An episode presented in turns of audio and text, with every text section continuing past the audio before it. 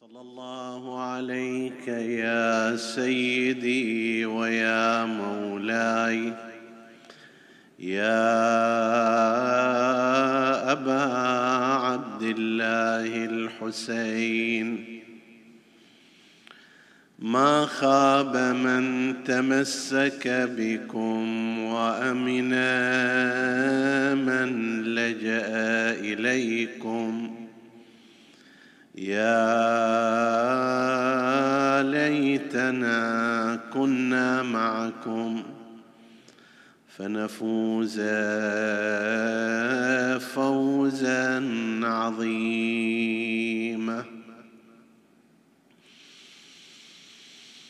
فيا ساكني أرض الطفوف عليكم سلام محب ما له عنكم صبر.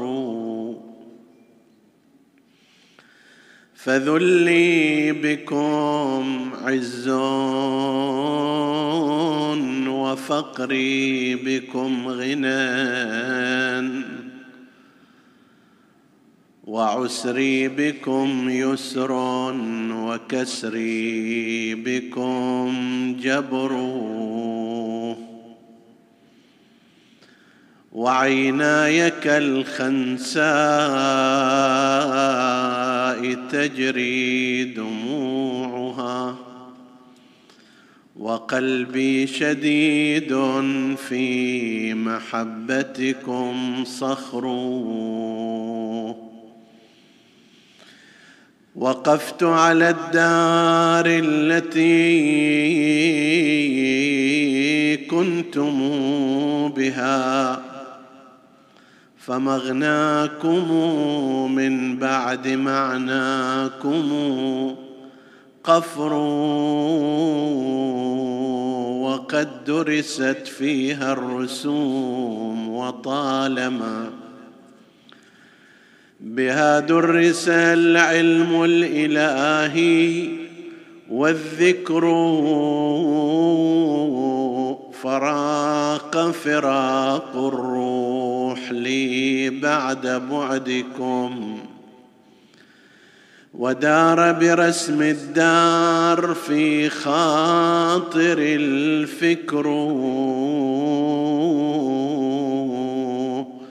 وقد أقلعت عنها السحاب ولم تجد ولا در من بعد الحسين لها در إمام الهدى سبط النبوة والد الأئمة رب الناهي مولى له الأمر إمام أبوه المرتضى علم الهدى وصي رسول الله والصن والصهر وفيه رسول الله قال وقوله صحيح. صريح ليس في ذلكم نكر. حبي بثلاث ما أحاط بمثلها نبي. فمن زيد هناك ومن عمرو. له تربة فيها الشفاء وقبة بلغنا الله وإياكم زيارتها له تربة فيها الشفاء وقبة يجاب بها الداعي إذا مسه الضر. ودرية وذرية درية منه تسعة. أئمة حق لا ثمان ولا عشر أيقتل ظمآنا حسين بكربلاء. أيقتل ظمآنا حسين بكربلاء وفي كل عضو من أنامله بحر ووالده الساقي على الحوض. في غد وفاطمة ماء الفرات لها مهر فوالهف نفسي للحسين.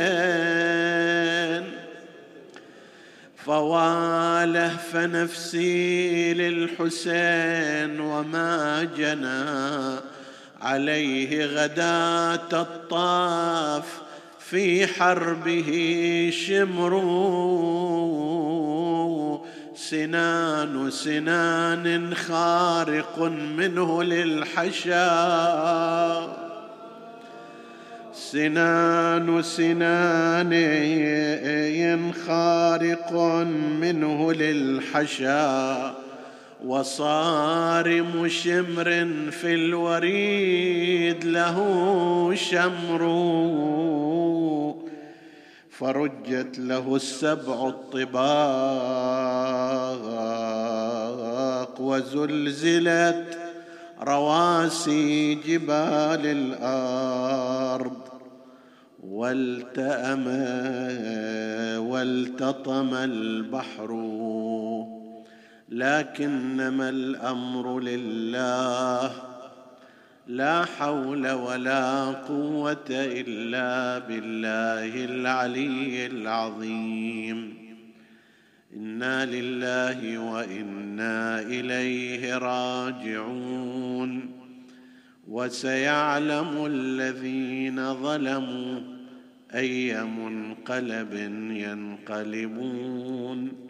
والعاقبة للمتقين.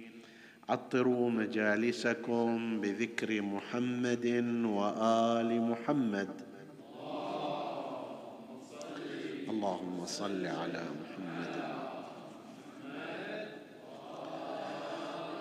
اللهم صل على محمد. اللهم صل على محمد. اللهم صل على محمد.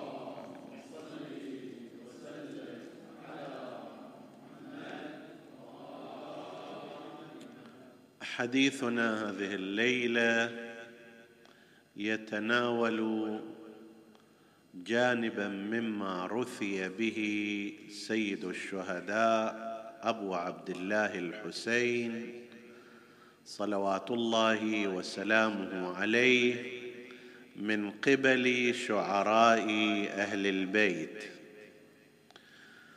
ونتناول بعض شعر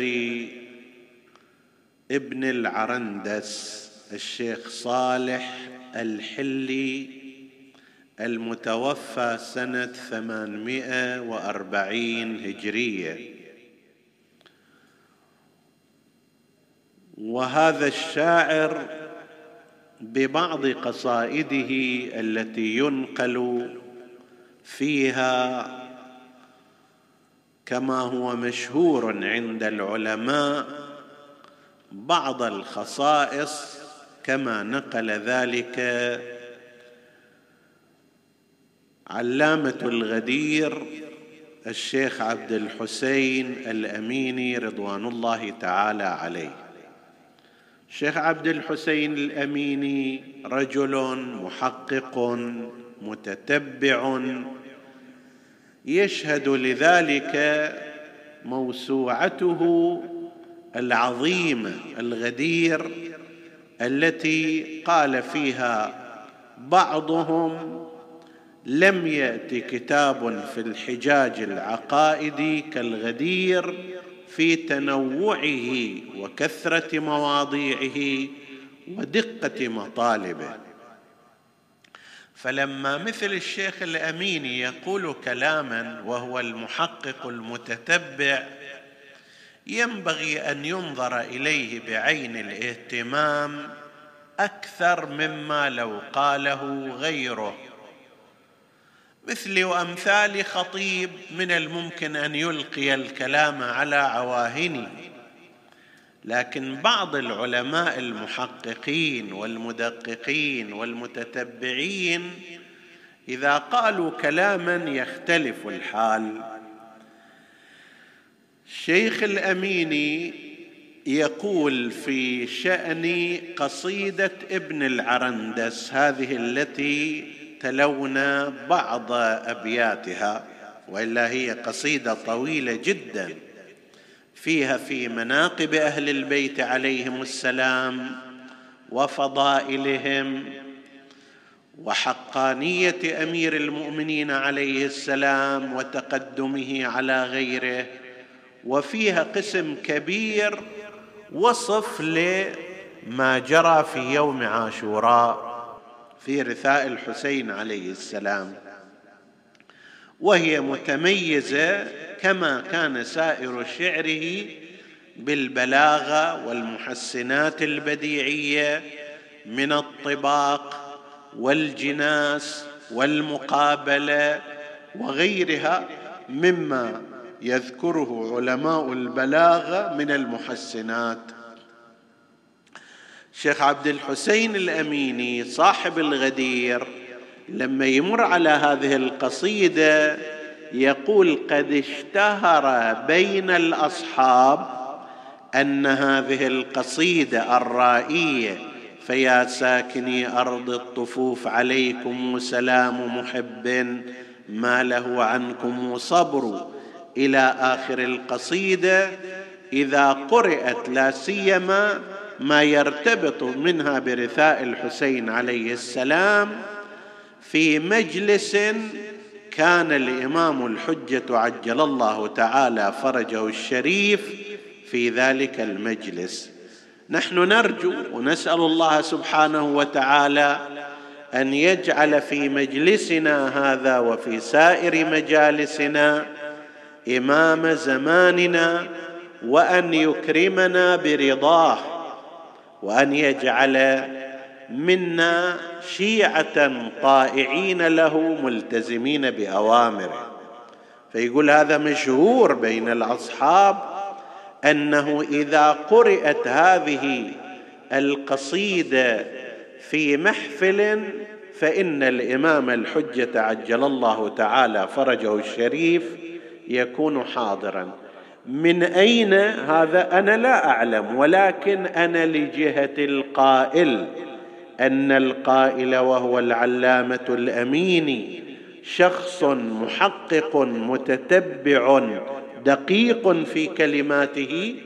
نحن ننظر إلى هذا الكلام بعين الاهتمام والمراعاة لا أي شخص آخر. بل ينقلون قصة تنسب إلى الشيخ عبد الزهر الكعبي المعروف صاحب المقتل رضوان الله تعالى عليه.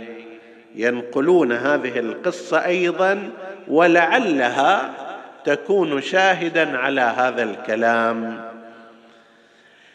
أن الشيخ عبد الزهر الكعبي وكان هو الشيخ عبد الزهر له ذوق رفيع في الشعر. يعني قد يكون خطيب ولكن يقرأ أشعار غيره وقد يكون هو شاعر وصاحب ذوق في الشعر. فقيل إنه كان يبحث عن قصيدة ابن العرندس. تدرون في ذاك الوقت قبل مثلا ستين وسبعين سنة ما كانت المصادر متوفرة بالنحو الذي هي عليه الآن. الآن الحمد لله أي قصيدة تريدها ما عليك إلا أن ترجع إلى الإنترنت ببعض الأزرار وأنت تحصل عليها. يبقى عليك أن تلاحظ النسخة الأدق والأصح وما شابه ذلك. ولكن في تلك الفترات ما كان هذا الأمر موجود. فإذا أضيف إليه أن أهل العلم غالبا لم تكن لديهم الأموال الكثيرة حتى يشتروا مثلا الكتب المتعددة صار ذاك الوقت إذن الحصول على بعض القصائد من الأمور الصعبة. فينقل أن الشيخ عبد الزهرة كان يبحث عن هذه القصيدة الرائية قصيدة ابن العرندس. فجاء إلى أحد الوراقين في كربلاء وسأله قال له أنا قاعد أدور على هذه القصيدة الرائية مالت ابن العرندس عندك؟ تدري وين أقدر أحصلها؟ فقال له جاءت إليك. البارحة جاءني شخص بكرتون فيه كتب في هذا الكرتون في قصيدة ابن العرندس موجودة. فقال له خلاص أنا أشتريها من عندك. على طول بالمبلغ الذي تريده. قال له لا أنا ما أبيعها لك إلا بثمن وهو أن تقرأها عندي هنا. في هذا المكان تقراها إلي. أنت خطيب ومؤثر صوتك ومحزن فأريد تسوي قراية بهذه القصيدة في هذا المكان. حسب النقل بدأ شيخ عبد الزهرة يقرأ هذه القصيدة بصوته المعروف عندكم من التأثير. وشيخ عبد الزهرة مو بس صوت عنده عنده قلب متأثر. ف وهو يقرأ ويبكي وهذا أيضا يبكي.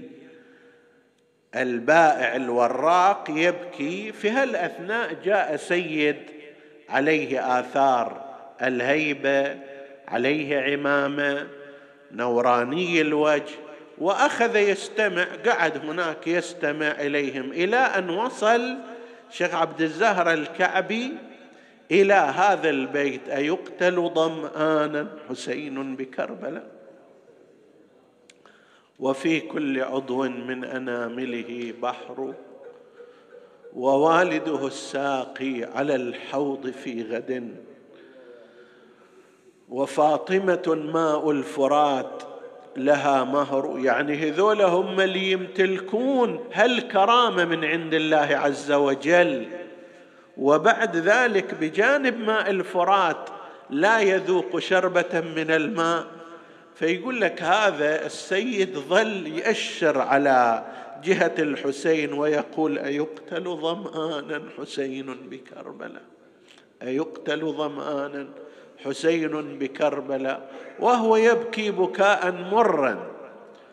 وفي هالأثناء يقول شيخ عبد الزهر استمر في إنشاد قصيدته وانشغل بها التفت بعد قليل إلى أنه هذا السيد اللي كان متفاعل مع القصيدة ويبكي متوجه إليهم وين هذا؟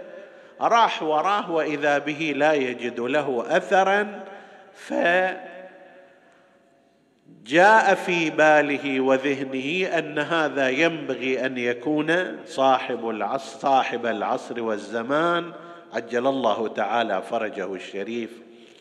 نحن نعتقد بهذه الأمور نعتقد أن مثل هذه المجالس الرثائية وهذه القصائد المؤثرة هي ملحوظة بعين بعين الله عز وجل اولا وهي ملحوظة بعد ذلك بحضور أئمة الهدى عليهم السلام. طبعا الحضور النوري غير الحضور البدني.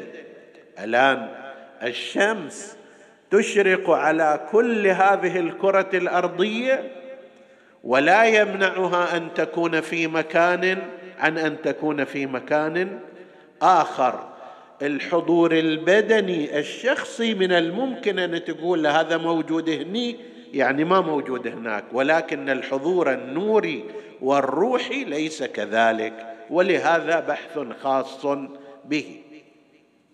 المهم هذه القصيدة كما يقول الشيخ الاميني رضوان الله تعالى عليه صاحب الغدير في موسوعة الغدير يقول اشتهر بين الأصحاب أنها إذا قرات في محفل أو في مجلس كان فيه صاحب العصر والزمان حاضرا. نسلم على إمامنا السلام عليك يا صاحب العصر والزمان. سجل لنا هذا واحسب لنا هذا أننا ممن سمع وتلا ذكر أبي عبد الله الحسين عليه السلام. حبا له وحزنا عليه ومواساة لأمك فاطمة الزهراء صلوات الله وسلامه عليها. هذه القصيدة هي واحدة من قصائد الشيخ صالح الحلي ابن العرندس. العرندس هو كما قالوا في اللغة كلمة تدل على الأسد وتدل أيضا على الجمل الشديد المراس.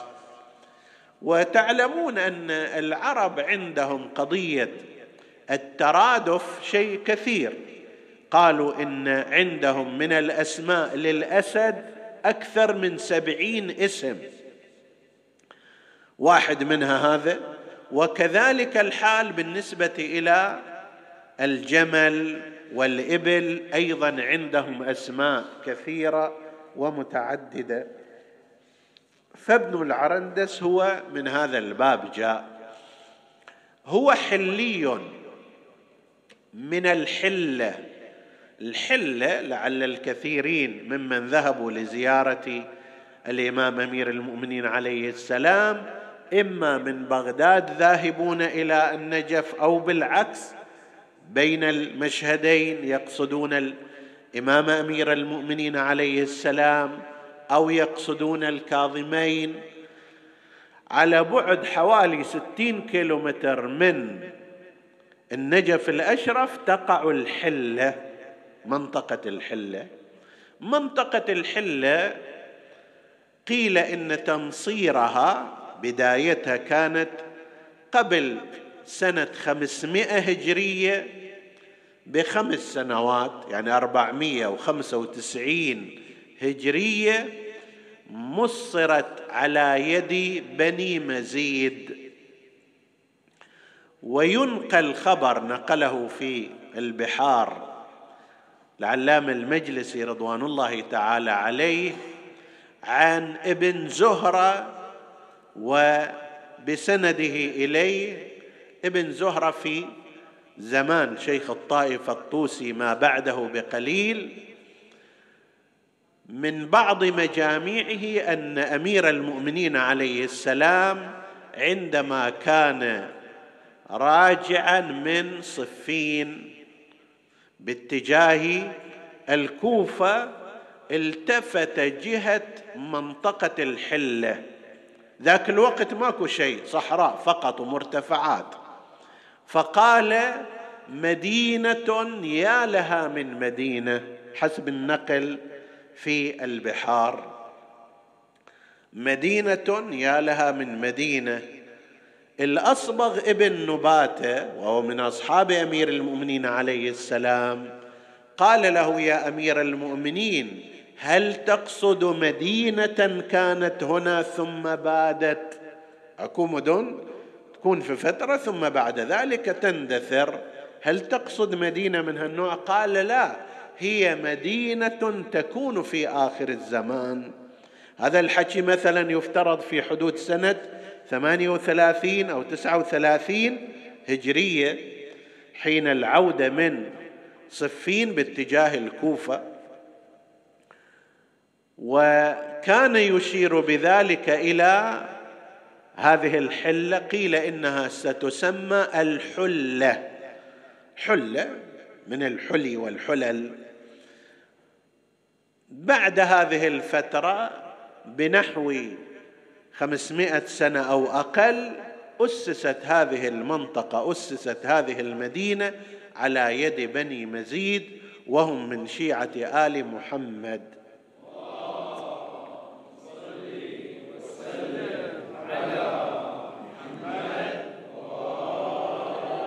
أسسها الصدقه ابن منصور المزيدي كان رئيس قبيلة بني مزيد وضمن ظروف معينة تأسست هذه المنطقة.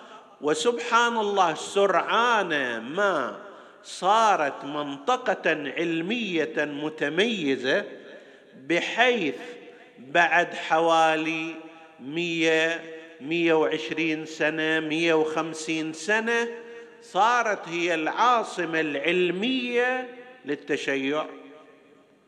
أخذت مكان النجف أصلا نجف الأشرف. حوزة العلمية أسسها شيخ الطائفة الطوسي واجتمع فيها الناس هناك. لكن من ذاك التاريخ يعني من بعد سنة ستمية فصاعدا هجرية شفنا فيها العوائل العلمية الكثيرة. آل طاووس الحسنيون هنا في هالمنطقة جاءوا علماء كبار منهم السيد ابن طاووس اللي يعتبر عالم موسوعي إلى الآن كتبه لا تزال تؤثر في عالم التشيع وله في مختلف الأبواب. ثم آل نما أيضا. هذه عائلة علمية كذلك نبغ منها علماء. وأما بنو المطهر وآل سعيد فحدث ولا حرج. يكفيك ان منهم المحقق الحلي رضوان الله تعالى عليه صاحب كتاب شرائع الإسلام. وغيره من الكتب التي هي لا تزال إلى الآن تدرس في الحوزات العلمية بالرغم من مرور نحو سبعمائة سنة على بداية تأليفها. ومجيء العلماء فيما بعد والفقهاء وكتابة الكتب بس إلى الآن لا تزال كتب الحليين. وإذا صار فد وقت نتحدث عن الحوزات العلمية لا تزال كتب الحليين إلى الآن باسطة نفوذها على عالم الحوزات العلمية الشيعية. من ذلك شرائع الإسلام.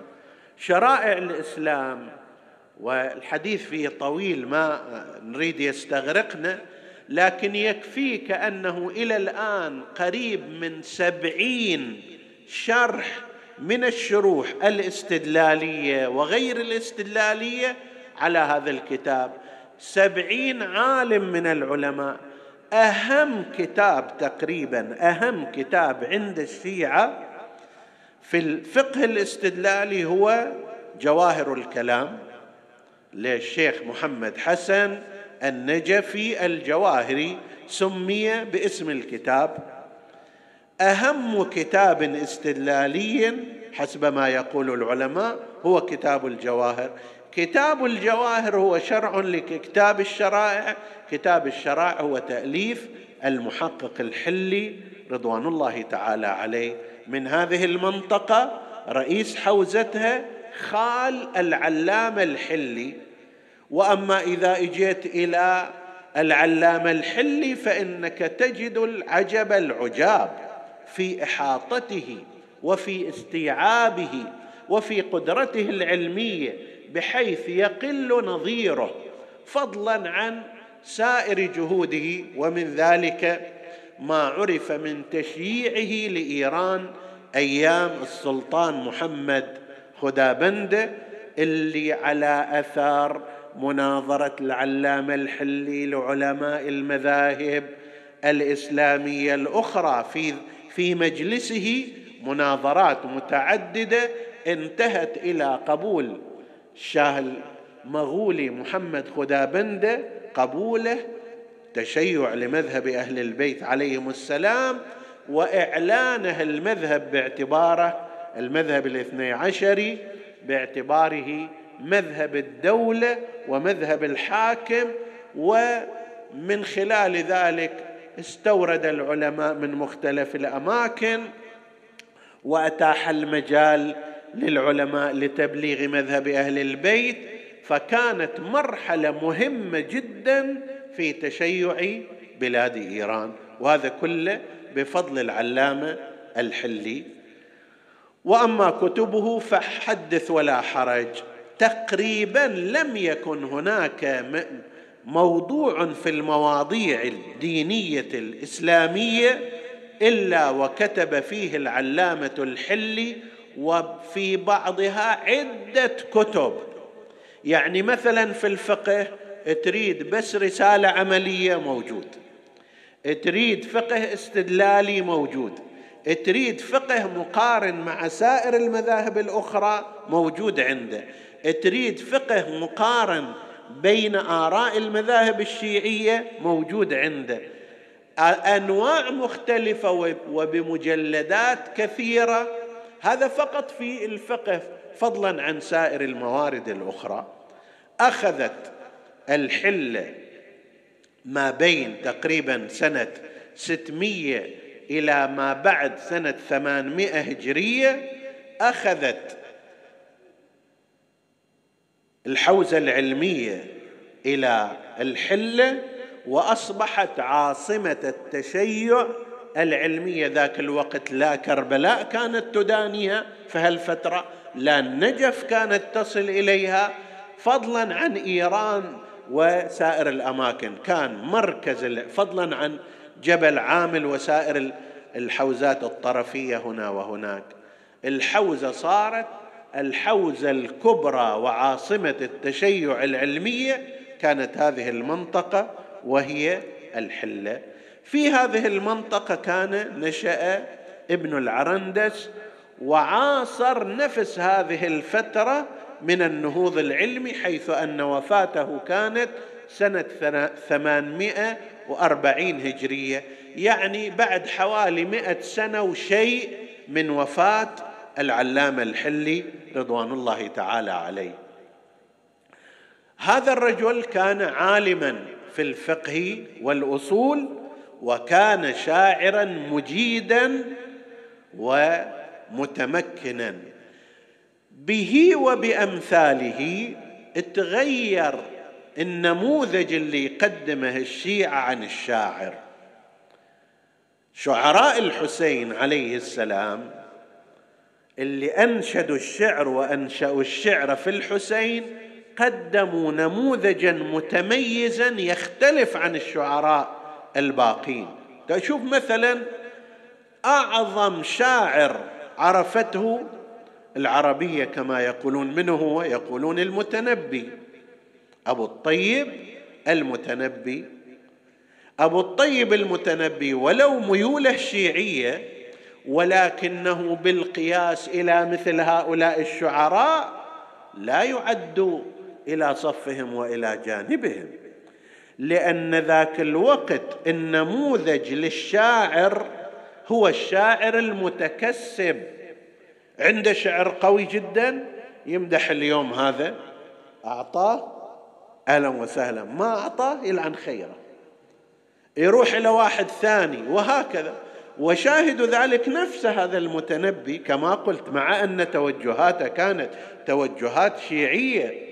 لكن عندما نقارنه بغيره من مثل الكوميت ومثل دعبل ومثل ابن العرندس ومثل الشريف الرضي لا لا ابدا. ليس في هذا المقام. المتنبي لما يروح إلى كافور الأخشيدي كافور الأخشيدي كان من العبيد الزنوج. واستطاع أن يسيطر على حكم مصر فصار هو الوالي. اجى إليه المتنبي ترك بنو ترك بني حمدان وجاء باتجاه من؟ كافور الأخشيدي وأنشد فيه القصائد في مدحه مثل قواصد كافور توارك غيره. ومن قصد البحر استقل السواقيا فجاءت به إنسان فجاءت بنا إنسان عين زمانه وخلت بياضا خلفه ومآقيا. يعني شنو؟ يقول لك إحنا جايين قاصدين إلى من؟ كافور. ما دام قاصدين كافور نترك غيره خلاص ما لنا شغل فيهم. ليش يقول ومن قصد البحر استقلل؟ سواق سواقية واحد إذا عند البحر يروح يدور على المساقي سواقي الصغيرة ما له شغل فيها. زين هذا رجال مثلا أسود اللون يشوف يطلع فيه يعني صفة يقول هذا مثل عين الزمان. العين حسب تعبيره فيها هذا الإنسان اللي هو اللون السواد الدائرة السوداء البؤبؤ والباقي شحم وبياض. اللي يشوف به الإنسان شنو؟ مو مو الشحم والبياض وإنما يشوف بماذا؟ بهذا السواد البؤبؤ اللي في اللغة العربية يسموه شنو؟ إنسان العين. فيقول هذا لا تشوفونه أسود لا تشوفونه آه، عبد وكذا لا. هذا مثل ما أن العين السواد هو اللي ينشاف به في الدنيا. كذلك هذا أيضا سواد عين الدنيا اللي يبصر به. أما باقي الناس كلهم شحم وبياض ما فيهم فائدة. زين ما يخالف. حصل إلى شنو؟ مدح وحصل إلى أجرة. بعد مدة صارت بينهما مشكلة. صار ما يعطيه العطاء اللي ينتظره ما يوقره التوقير اللي ينتظره. صارت بينهم مشكلة. زين هذا اللي جاءت بنا إنسان عين, عين زمانه شلون صار؟ اجى قال لا تشتري العبد إلا والعصا معه. إن العبيد لأنجأس مناكيد. يا وين وين حكي أمس؟ زين. أكثر من هذا يقول من علم الأسود المخصية مكرمة؟ أقومه البيض أم آباؤه السود أم أذنه في يد النخاس دامية أم قدره وهو بالفلسين مردود؟ هذا مو أهل مكارم ولا أهل صفات حسنة. هذا إنسان عبد هذا إنسان ما متعود إلا على الذلة ويعركون إذنه. أساسا إنما ينجب الكرام حسب تعبيره. الناس البيض أما السود حسب تعبيره كذا وكذا. لا يناسب واحد أن يقول الكلام. زين. وين هذا الكلام؟ وين ذاك الكلام؟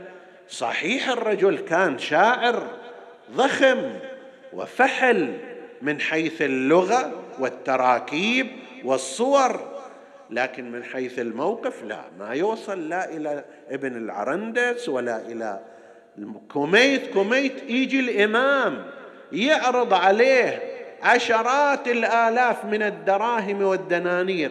يقول له لا والله ما قلت ذلك إلا لله عز وجل فيكم. مو رايح حتى يعطيه ولما الإمام يمد عليه يقول له لا إذا تريد تعطيني أعطيني ملابسك التي تصلي بها صلاتك. هذه أعظم عندي من خمسين ألف درهم تعطيني إياه. وين هذا وين ذاك؟ أو دعبل الخزاعي الذي يقول مثلا لي خمسون سنة أحمل خشبتي على ظهري لا أجد من يصلبني عليها.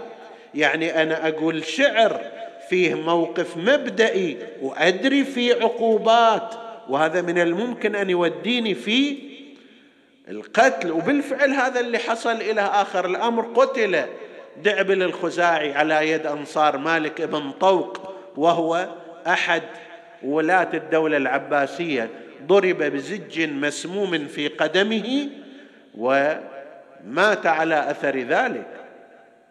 وين هذا صاحب الموقف؟ وين هذا؟ لا هنا بعد نقول المتنبي شاعر فحل في الأسلوب قوي في التصاوير بليغ جدا.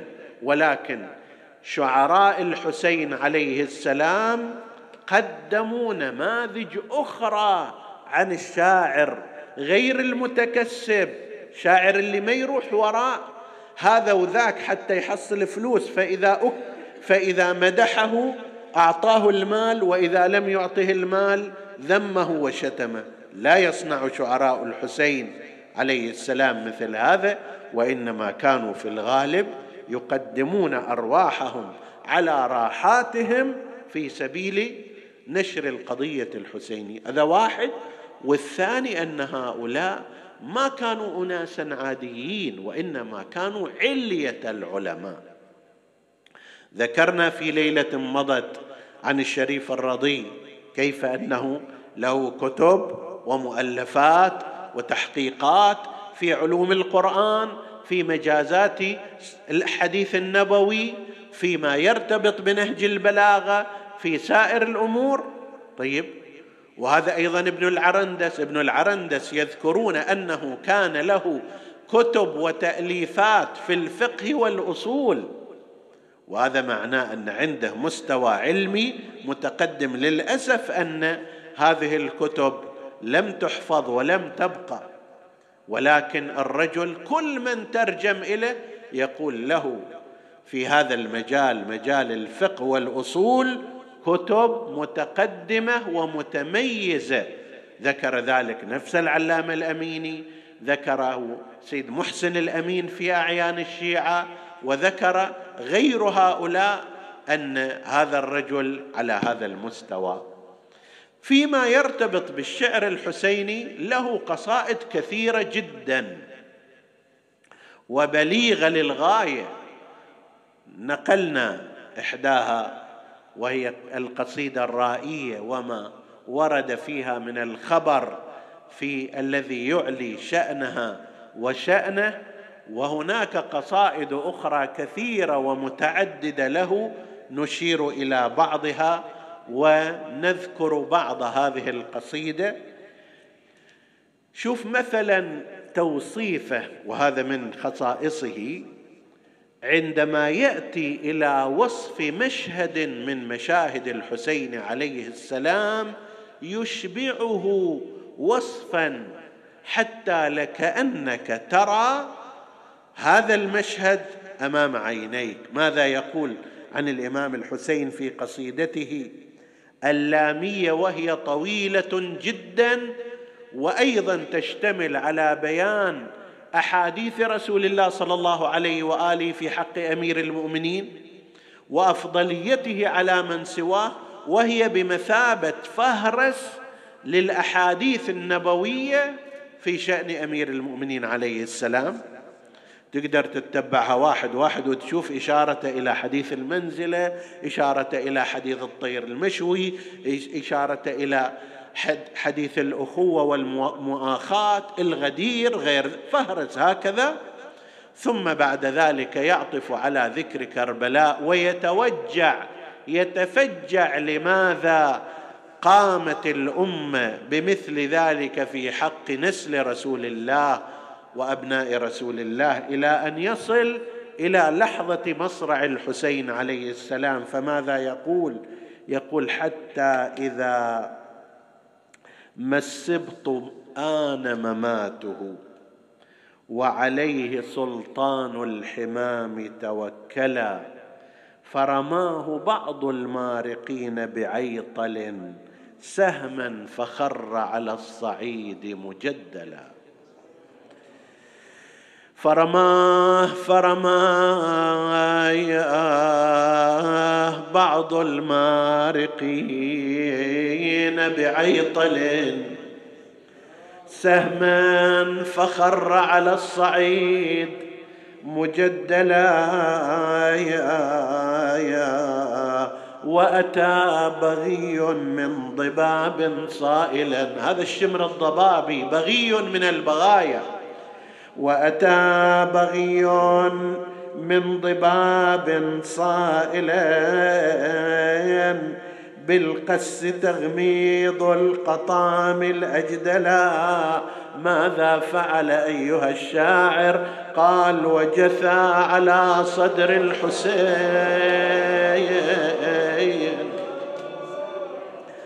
وجثى على صدر الحسين.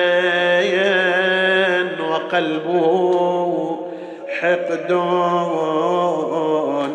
وعدوانا عليه قد امتلأ فهوى بسيف الباغي فبرى بسيف البغي رأسا طالما لثم النبي ثنيتيه مقبلايا واسود قرص الشام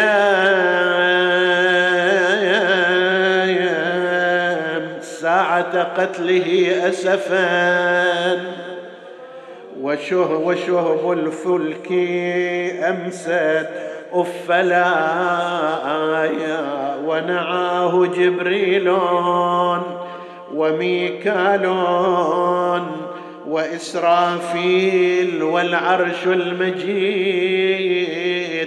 تزلزلا كان ذلك بعدما فقد الحسين أنصاره وأصحابه وتفانى وعلى رمضاء كربلاء.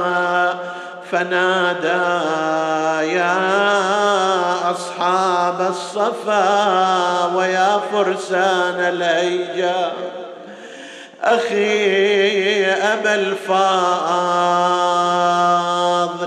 بني علي يا حبيب ويا مسلم بن عوسجة. ويا زهير ويا برير مالي أناديكم فلا تجيبون وأدعوكم فلا تسمعون أنيام أنتم أم حالت منيتكم دون إمامكم وإلا لما كنتم عن نصرتي تقصرون ولا عن دعوتي تحتجبون. وينصار دين الله يا فرسان الميادين. يا للحمية الخيل وصلت للصواب. أنا ناديت حتى دمعتي بالخد سالت. ظليت وحدي والعداية علي استدارت منكم محبتكم عن المظلوم الأحبة اللي حجايبكم غايل البين ويا أحباب ما من ذاب عن موجة الزهراء الأجساد قامت تضطرب من على الغبر.